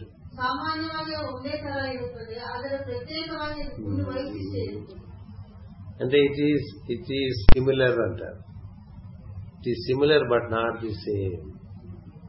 ఏం చెప్తాను దానికి, అలాగే ఉంటుంది కానీ అలా ఉండదు. దాన్నే నా సత్యం అన్నారు. అలాగే జరిగినాయా గురు పూజలు అంటే అలాగే జరిగినాయి అంటూ ఉంటాం కదా, అలా జరగవు. ఇంకో రకంగా ప్రతి గురు పూజ అంతకు ముందు గురు పూజ కన్నా భిన్నంగానే ఉంటుంది. వివరణలో భిన్నంగా ఉంటుంది. ఇప్పుడు 3 పిల్లలు ఇట్లా కూర్చున్నారు, ప్రతిసారి మీరు వచ్చి ఇట్లాగే కూర్చోవాలంటే ఎట్లా కదా. అట్లా మైండ్ ఏం చేస్తుంటే it tries to fix us. మనసు మన బంధిస్తూ ఉంటుందండి, దాని పని దానికి అది కంఫర్ట్. పెద్ద పెద్ద ఆశ్రమాల్లో కూడా వస్తువులన్నీ ఒక క్రమ పద్ధతిలో పెడతారు.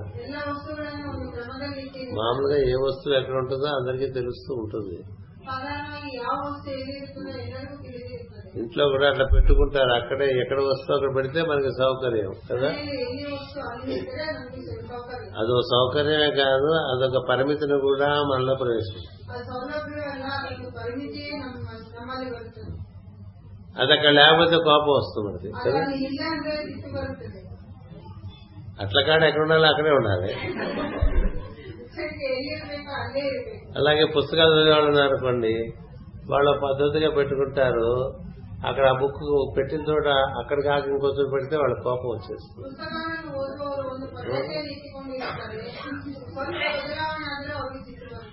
ఎందుకు కోపం? కోపం రావటం పరిమితిగా పెద్దానికి కోపం వస్తూ ఉంటే అంటే అన్ని బాగున్నాయి కానీ నీ కోపం వచ్చేసింది. అంతా పద్ధతిగా ఉంది, నువ్వు నీకు పద్ధతి పోయింది. ఇది ఒక డైమెన్షన్ ఉంది సైకిల్లో, హ్యూమన్ సైకిల్లో, మానవ మనస్తత్వంలో ఇలాంటి ఒక అపాయం ఒకటి ఉన్నది. అంటే క్రమం లేకుండా ఉండమని చెప్పట్లేదు, క్రమం అప్పుడప్పుడు మార్చుకుంటుంటారు. మహాత్ముల ఆశ్రమంలో వస్తువులు అట్లా మాటి మాటికి ఒక్కొక్క పక్షానికో ఒక్కొక్క ఋతువుకో మారుస్తూ ఉంటారు.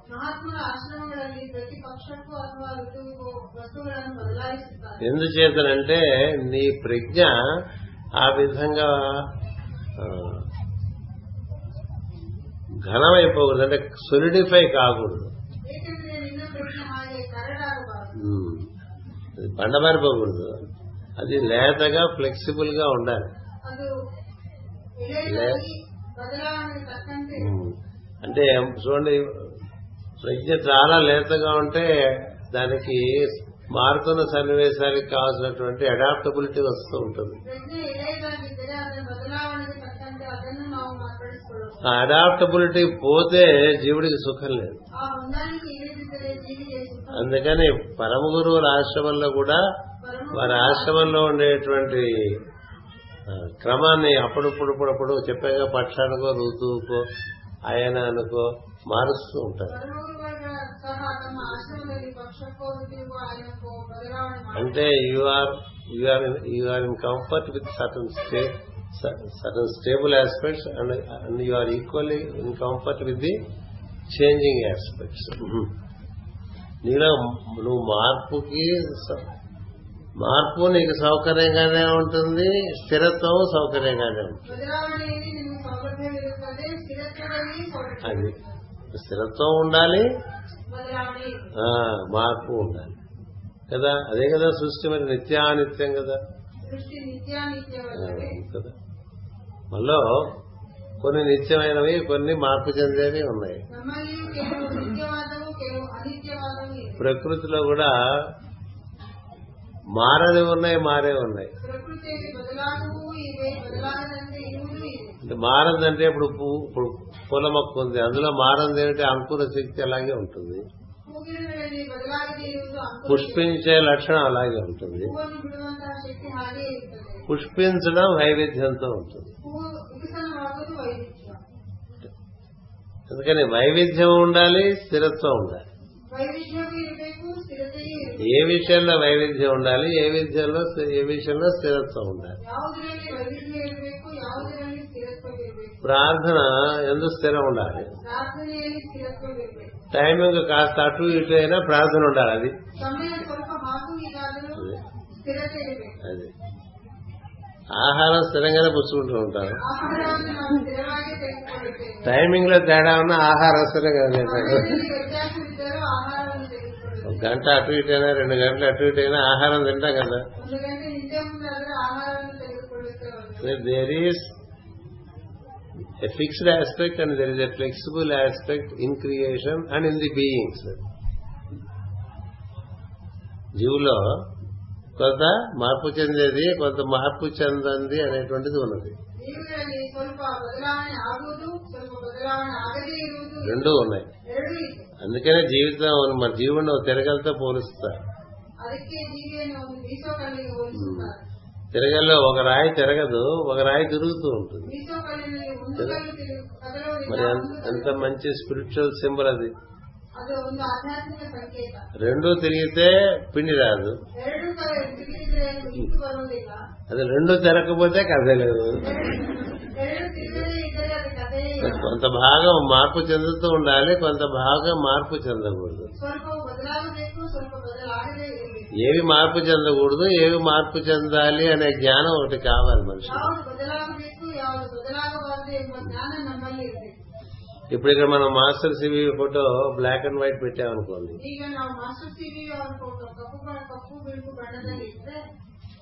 ఆ తర్వాత ఎప్పుడైనా ఆ మంచి కలర్ ఫోటో మనం చేసుకుంటే అది పెట్టుకోకూడదా?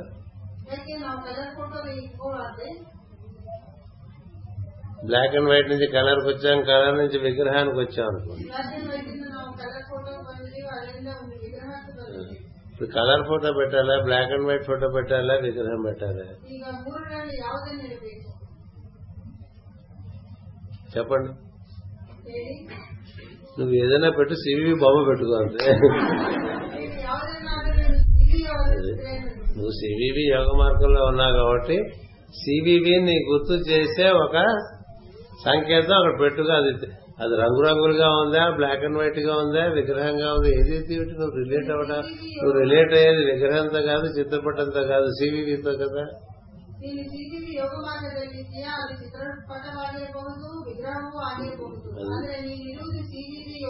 నేను ఎట్టి పరిస్థితుల్లో బ్లాక్ అండ్ వైట్ తప్ప ఇంకోటి పెట్టిన అనుకోండి.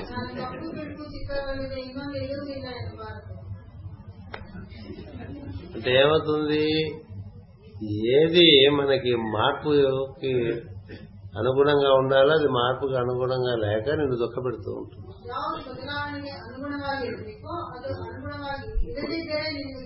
సృష్టిలో అలా మార్పు జరుగుతూనే ఉంటుంది.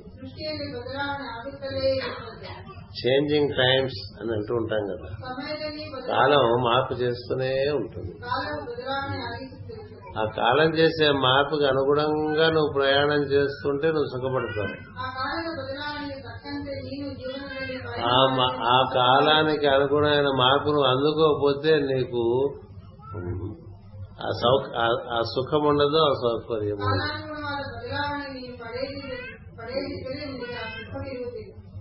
ఇక్కడ అందరూ కింద నెల మీదే పద్మాసనం వేసి కూర్చుంటేనే ఇక్కడ అటెండ్ అవ్వాలని చెప్పామనుకోండి.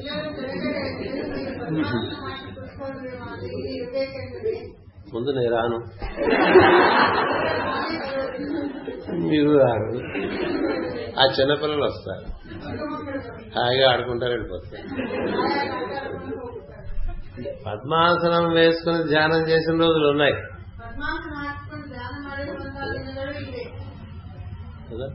వీరాసనం వేసుకుని ధ్యానం చేసిన రోజులు ఉన్నాయి. క్రమంగా శవాసనం వేసుకుని ధ్యానం చేసుకున్న రోజులు ఉన్నాయి. ఆసనం ఏదైనా పర్వాలేదు, అది స్థిరము సుఖమై ఉండాలంతే. ఏమిటి ఆసనం అంటే స్థిరాన్ని సుఖాన్ని ఇచ్చేది ఆసనం అని చెప్పారు. అటుపక్క పశ్చిమ గోడల్లో వాళ్ళు మోకాళ్ళు వేశారు, నీలింగ్ డౌన్ కదా. ఇప్పుడు మోకాళ్ళ మీద కూర్చొని ప్రార్థన చేస్తాం. మనం పద్మాసనంతో ప్రార్థనలు, పద్మాసనం వీరాసనం ఇలాంటివన్నీ వేసుకునేవాళ్ళం. ఇప్పుడు మారిపోతున్నాయి టైములు కదా, అంచేత కుర్చీలు ఎక్కారు. ఏది ప్రధానం? ప్రార్థన ప్రధానం. దుస్తులు కూడా మారిపోయినాయి, ప్రపంచం మారుతుంది. ఇప్పుడు జీన్ ప్యాంట్ తో మనం ప్రార్థన చేస్తే దేవుడు కూడా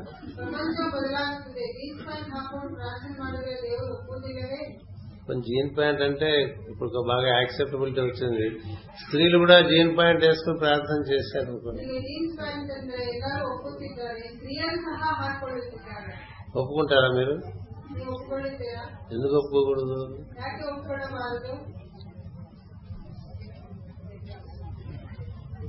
ఇక్కడ ఉంటుంది మనసులో రకరకాల బ్లాక్స్ మనకి.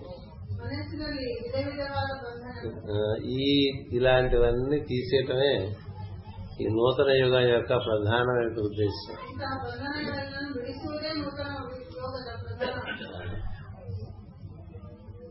ప్రధాన సూత్రములందు మార్పు లేని స్థితి, ఇతర విషయములందు మార్పు ఎవరి సౌకర్యం ప్రకారం వాళ్ళు మార్పు చేసుకోవటం ఉంటారు.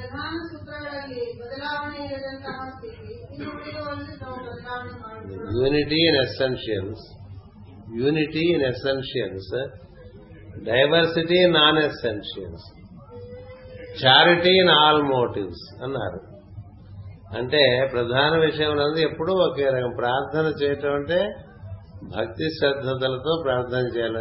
ఎలా కూర్చున్నాం అనేది అలా ఉంచి, ఏం బట్టలు వేసుకున్నాం, ఎలా కూర్చున్నాం అనేది సంబంధం లేకుండా భక్తి శ్రద్ధ కావాలి. ప్రార్థన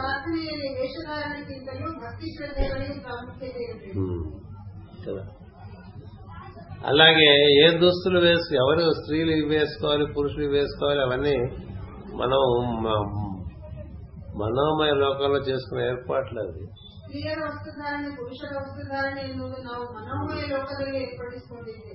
వాటి మీద ఎక్కువ మనం ఆంక్షలు పెట్టుకునే ఉపయోగం లేదు. ఆంక్ష దేని మీద ఉండాలంటే దైవంతో అనుసంధానం చెందుతున్నావా లేదా, గురువుతో అనుసంధానం చెందుతున్నావా లేదా,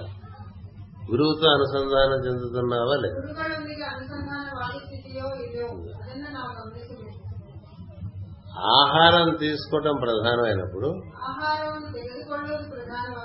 ఇది జీవ పోషణానికి ఆహారం ప్రధానం. ఆ జీవుడు ఆహారం ఇలాంటి వేషధారణతో తీసుకుంటున్నాడు అనేది ప్రధానం కాదు.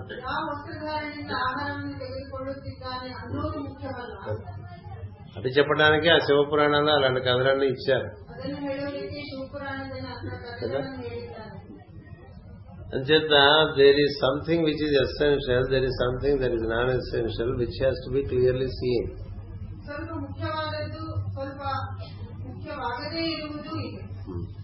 అది బాగా తెలుసుకుని ముఖ్యమైన విషయం నందు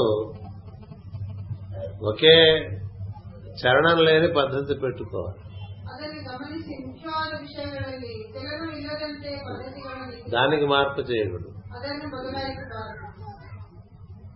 పునాదులకు మార్పు చేయకూడదు. పునాదుల ఆధారంగా ఏర్పడే వాటిలో మీరు ఇష్టం ఎన్ని మార్పులు చేసుకోవాలి. అలా మనలో కొంత చరము కొంత స్థిరము అయినటువంటి విషయం ఉన్నది. అందుకని చరమైన విషయాన్ని స్థిరంగా తయారు చేద్దాం అనుకోకూడదు.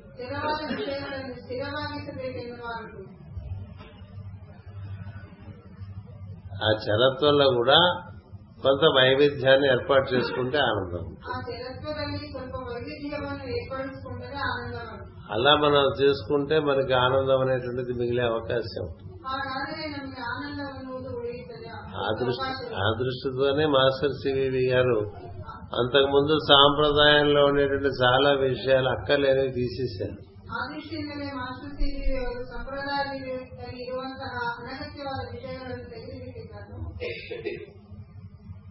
సాంప్రదాయం బాగా పట్టేసిన చోట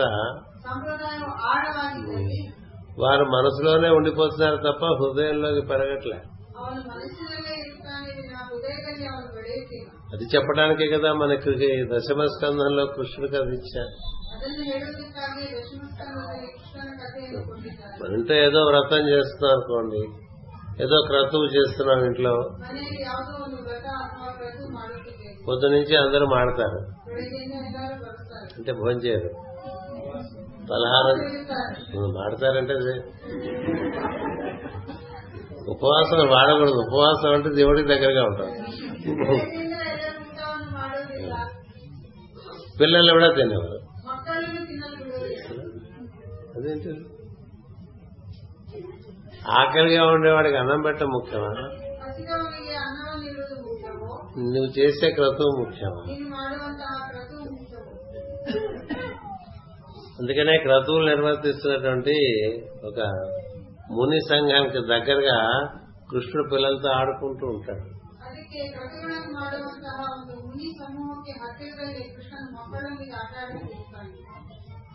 ఆ పిల్లలకు ఆకలిస్తుంది, మాకు ఏమిటో తెచ్చుకుని తినేసినా కూడా ఆకలిస్తుంది. ఎవరు తెచ్చుకుంటారు కదా ఇంటి నుంచి సద్ది సద్ది తెచ్చుకుంటారు. ఆ సద్ది తినేస్తానైనా ఆకలిగా ఉంటుంది. ఆకలిగా ఉంటే కృష్ణుడు నాడు అక్కడ వాళ్ళు ఏదో క్రతువు చేస్తారు, అక్కడ వాళ్ళు విరివిగా వంటలు వండుకుంటారు, అక్కడికి వెళ్ళండి వాళ్ళు పెడతారని చెప్తారు.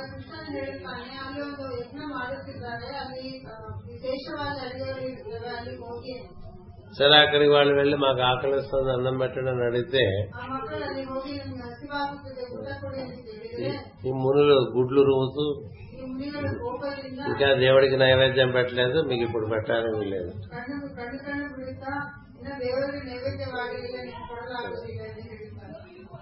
సరే వాళ్ళు ఆకలితో ఉంటారు, అందుకనే చిరాగ్గా ఉంటారు ఎక్కువ మంది. క్రతువులు బాగా చేసేవాళ్ళు,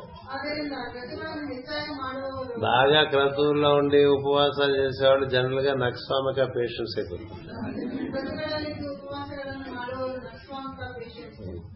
చిటికి మాటి కోపం కదా. పూర్వకాలం సాంప్రదాయమైన కుటుంబాల్లో వాడు కదిలిస్తే కోపం పడుతుంది. ఎప్పుడు పేలుతుందో తెలియదు. అలా వాడు అలా ఆకలి చేతో మరొకటి చేతో ఇంకో చికాకు. ప్రార్థన చేస్తూ ఉంటాడు, కథలు చేస్తూ ఉంటాడు, దైవంతో అనుసంధానం తక్కువ, చిరాకు ఎక్కువ. ఎవడు చేయమన్నాడండి? దేవుడు కోరాడు, అవి నువ్వు పెట్టుకున్నవేగా. సరే వీళ్ళ కోపడు పంపించేస్తారు పిల్లలు. ఇప్పుడు కృష్ణుడు అంటాడు, మీరు దొడ్డిదారిన వెళ్లి అక్కడ వాళ్ళ భార్యలు ఉంటారు వాళ్ళని అడగండి,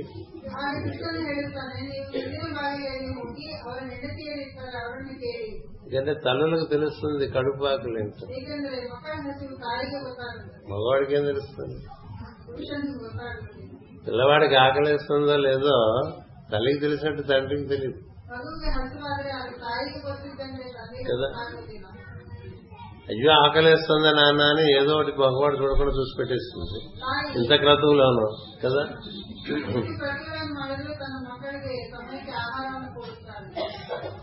అంచేత వాళ్ళు వెనకాల దొడ్డి నుంచి వెనకాలు ఉంటాయి కదా పెరడులోంచి వాళ్ళు కొంత ఆహారం వండింది తీసేసి అన్ని పదార్థాలు వాళ్ళకిచ్చి, మీరంతా ఎందుకు వచ్చారు ఇక్కడ ఏం చేస్తున్నారని అడుగుతారు మునిపత్నులందరూ. ఇక్కడ మేమంతా ఇక్కడ ఆడుకుంటున్నాం కృష్ణుడితో, కృష్ణుడే మమ్మల్ని పంపించాడు అందుకని మేము వచ్చాము మీ దగ్గరికి అంటే, ఆహా కృష్ణుడు వచ్చాడా అని. కృష్ణుడు వచ్చాడని తెలిసేసరికి వాళ్ళు పొందినవన్నీ పట్టుకుని అక్కడికి వెళ్ళిపోతారు. ఆ పదార్థాలు తీసుకుని కృష్ణుడి దగ్గరికి వచ్చేసరికి ఆ కృష్ణ దర్శనంతో వాళ్ళకి ఒక తన్మయ స్థితి కలుగుతుంది. ఈ పదార్థాలు పిల్లలందరూ తినేస్తారు. వాళ్ళు ఆ తన్మయ స్థితిలో చాలాసేపు ఉండిపోతారు, జాము ఉండిపోతారు. ఆ తర్వాత మళ్ళీ వాళ్ళ నిజస్థితి వాళ్ళకు వస్తుంది. కాలం దాటిపోతుంది, మనం ఇప్పుడు ఇంటికి వెళ్తే వీళ్ళు ఎంత కోపడతారో అని భయపడతారు. వాళ్ళ ఇంటికి వెళ్ళంగానే భార్యల్ని చూసినట్టు మునులు కృష్ణుని చూసిన భార్యలు అవటం చేత వాళ్ళని చూస్తుంటే వీళ్ళకి ఒక రకమైనటువంటి తన్మయత్వం.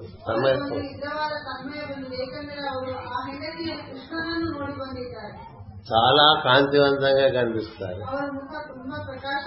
చాలా ఆనందంగా కనిపిస్తారు, చాలా అందంగా కూడా కనిపిస్తారు ప్రతి వాళ్ళకి వాళ్ళ భార్యలు.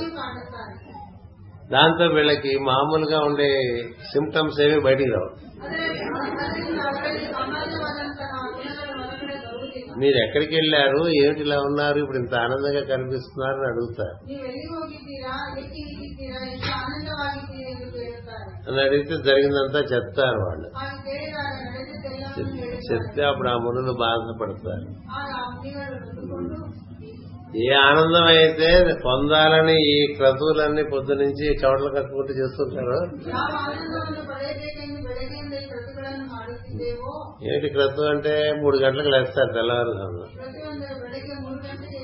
ఎవడు వేడినీళ్ళు పెట్టించేవాడు ఎవరు రోజు చన్నీళ్ళు స్నానం చేయటం, తడి బట్టలు కట్టుకోవటం, ఇంకా హోమాలు అభిషేకాలు చేస్తూ ఉంటాం. అలా మొదటి జాము రెండో జాము దాటిపోతుంటుంది. ఏమీ తినరు, ఏమీ తాగరు, ఈ శరీరాన్ని శుష్కింపు చేస్తారు. ఇంత చేసినా వాళ్ళకి ఈ తన్మయ స్థితి రాదు.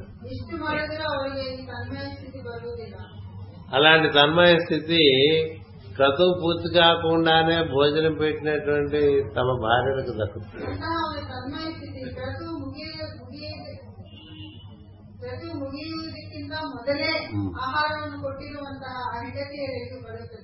ఇంటావిడ ఇంట్లో శ్రాద్ధ కర్మ జరుగుతుంటే ఇంటావిడ తినేసింది అనుకుంటే ఎట్లా ఉంటుందండి?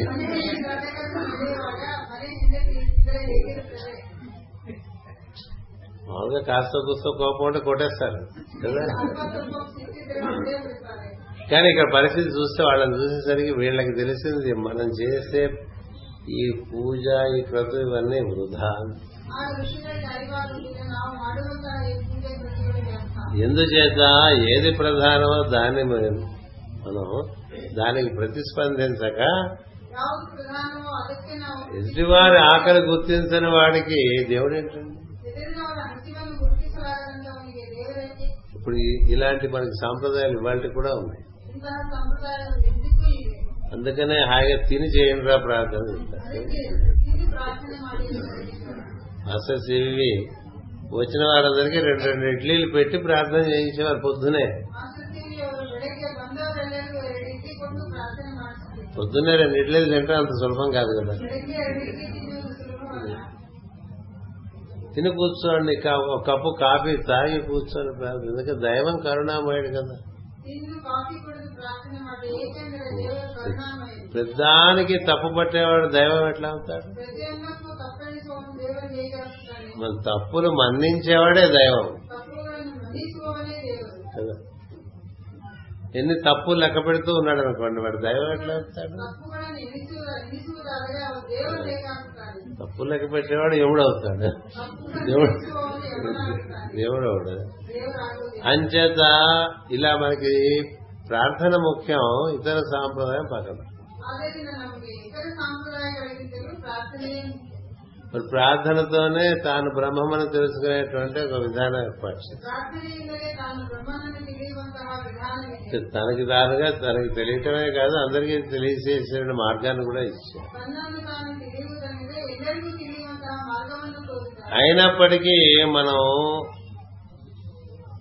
వెనుకటి గుణమేలమాను కదరా సమచ్చినట్టుగా పాత సాంప్రదాయంలో వెళ్ళిపోతూ ఉంటాం కదా. ఇప్పుడు ఇడ్లీలు తినమనే చెప్పట్లే, ప్రార్థన చేయమని చెప్పారు.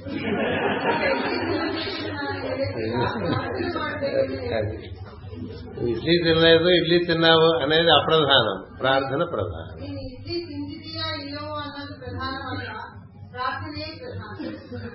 అలాగే మనకి అందరి అందు ఉండేటువంటి ఈశ్వరుని దర్శనం చేయటం అనేది ప్రధానం.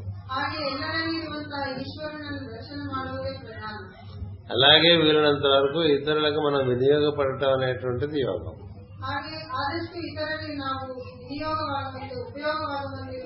ఈ 3 మనం ఉత్సాహంగా చేసుకుంటున్నాం అనుకోండి, మనకి నూతనమైనటువంటి భావాలు వస్తూ ఉంటాయి. ఉత్సాహం ఉన్న చోట ఈ నూతనమైన భావాల వల్ల మనకి చేసుకునే దాంట్లోనే ఒక వైవిధ్యంలోంచి మళ్లీ ఆనందం వస్తుంది. ఎప్పుడు చేసింది అట్లాగే చేస్తుంటే ఆనందం రాదు. వైవిధ్యంలో ఆనందం ఉంది. అందుకని ప్రధానమైన విషయంలో తప్ప ఇతర విషయంలో వైవిధ్యాన్ని పాటించడం కూడా అవసరం అని చెప్తాం.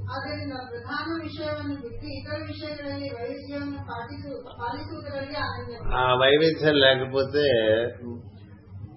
ఎవ్రీథింగ్ బికమ్స్ ప్రిడిక్టబుల్, ఊహించడం సులభమైపోతుంది. ఎవరు ఎలా ప్రవర్తిస్తారో ఊహించడం సులభమైపోతుంది. ఎప్పుడు ఎలా ప్రవర్తిస్తాడో ఊహించలేని స్థితిలో ఉండటం చేతనే కృష్ణుడు అందరికీ ఉత్కంఠ కలిగించాడు.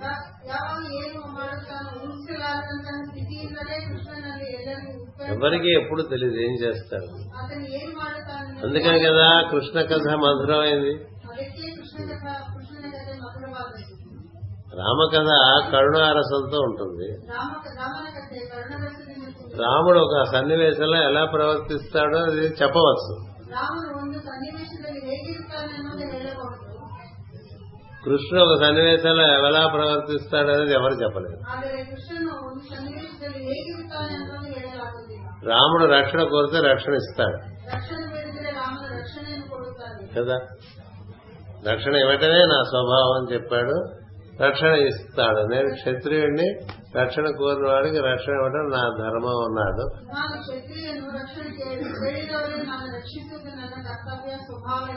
రాముని చర్యలన్నీ కూడా మనం ఊహించవచ్చు, కృష్ణుని చర్యలు మనం ఊహించలేము. అందుకనే కృష్ణ కథలు ఎక్కువ మధురంగా ఉంటాయి. రామ కథ మనకి కారుణ్యాన్ని తీసుకొస్తుంది. కృష్ణ కథ వైవిధ్యంలోంచి ఒక రకమైనటువంటి అనుభూతిని పట్టుకొస్తుంది.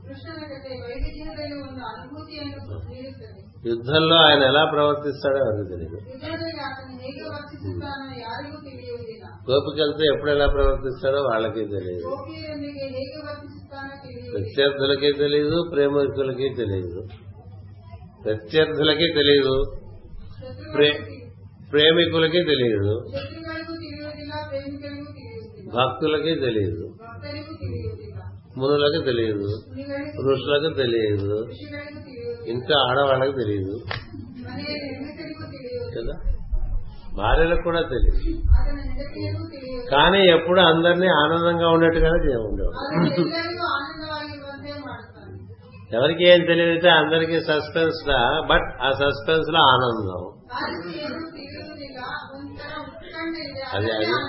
అది ఆనందంతో కూడిన ఉత్కంఠ. అది ఎంత బాగుంటుందండి అంటే ఇట్స్ ఎ సస్పెన్స్ కామెడీ అనమాట. ఎన్నడూ ఆయనకి చిరునవ్వు అనేటువంటిది లేని స్థితి లేదు. అది మనకి మార్గదర్శకం. అలా ఉండటానికి మనం ఒక్కసారి అలాగా ఉండే పరిస్థితి లేదు కాబట్టి అది కూడా మనకు ఉండేటువంటి ఆశయాల్లో ఒకటిగా ఏర్పరచుకోవాలి.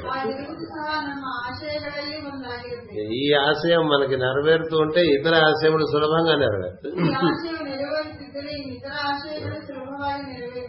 రామునికి లక్ష్మణుడు టైం చూసుకుంటున్నాడు. ఎక్కడ మాకు వాచనలో కదా చెత్త. రాముడు బాగా కుంగిపోతాడు ఒక సమయంలో అమ్మవారిని ఎత్తుకుపోయినప్పుడు. సీతాపహరణం అయిన తర్వాత ఒక సమయంలో రాముడు బాగా కృంగిపోతాడు.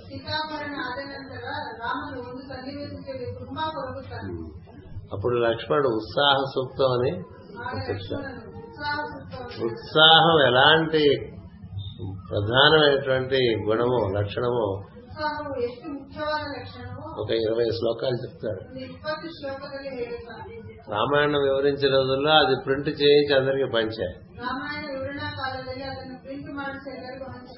ఎందుచేతంటే ముందు మనకు అది కావాలి. ఉత్సాహానికి లింగభేదం లేదు. స్త్రీలైనా ఉత్సాహంగా ఉండొచ్చు, పురుషులైనా ఉత్సాహంగా ఉండొచ్చు. పిల్లలు ఎలాగో ఉత్సాహంగానే ఉంటారు, యువకులు ఉత్సాహంగా ఉండొచ్చు, మధ్య వయస్కులు ఉత్సాహంగా ఉండొచ్చు, వృద్ధులు ఎంత ఉత్సాహంగా ఉండేవాళ్ళు ఉంటారు. లేదు, ఈ ఉత్సాహానికి మితులు లేవు. ఎవరికి ఉత్సాహం ఉంటుందో వాళ్ళు వారి చేతన వారి దేహాన్ని అధిష్ఠించి ఉంటుంది, వారి మనసును అధిష్ఠించి ఉంటుంది. మనసును అధిష్ఠించి ఉండటం వల్ల మనసు మనల్ని కృంగతీయని ఒక స్థితి ఉంటుంది. అందుచేత మీ వీరునంత వరకు మనం ఉత్సాహంగా ఉండటానికి ప్రయత్నం చేస్తూ మన పరిసరాల్లో ఉండే వారిని కూడా ఉత్సాహపరుస్తూ ఉండాలి. అలా ఉంటే బాగుంటుంది. ఇది ఒక నియమంగానూ ఒక దీక్షగానూ అందుకోవచ్చు. ఇప్పుడు మన పరిసరంలో పువ్వు గాని ఒక జంతువు గాని అవి కూడా ఉత్సాహం. ఇంట్లో కుటుంబ సభ్యులందరూ ఉత్సాహంగా ఉంటే ఆ ఇంట్లో పెంచబడుతున్నటువంటి ఆవు, కుక్క అవి కూడా ఉత్సాహంగా.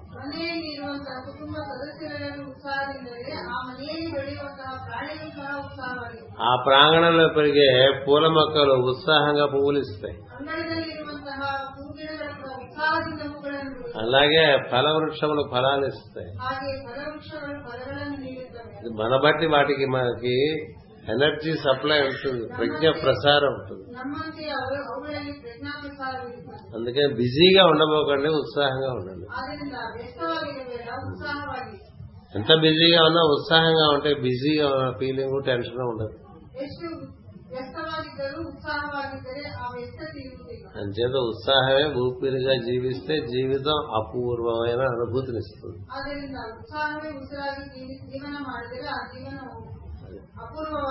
అందుకని ప్రతిరోజు ఉదయం మనకి అపూర్వమైన భావించి దాన్ని చక్కగా నిర్వర్తించుకునే ప్రయత్నం చేస్తూ ఉండాలి. అలా ఒక ప్రయత్నం చేసి చూడండి. అది ఏదో అనంతం ఆ ప్రయత్నం, దానికి పరాకాష్టే మనం చూసేటువంటి శివకేశవుడు.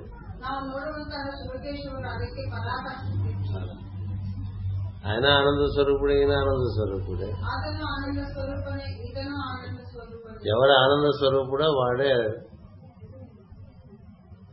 ఏమంటాము తరించిన వాడు. ఎందుకంటే అలాంటి వాళ్ళకి సమస్యలు చిన్నవైపోతాయి, క్రమంగా సమస్య పోతాయి. అలా మనకి ఒక దృక్కోణం మీకు ఈరోజు ఈ ప్రవచనం నుంచి వినిపించడం జరిగింది. స్వస్తి.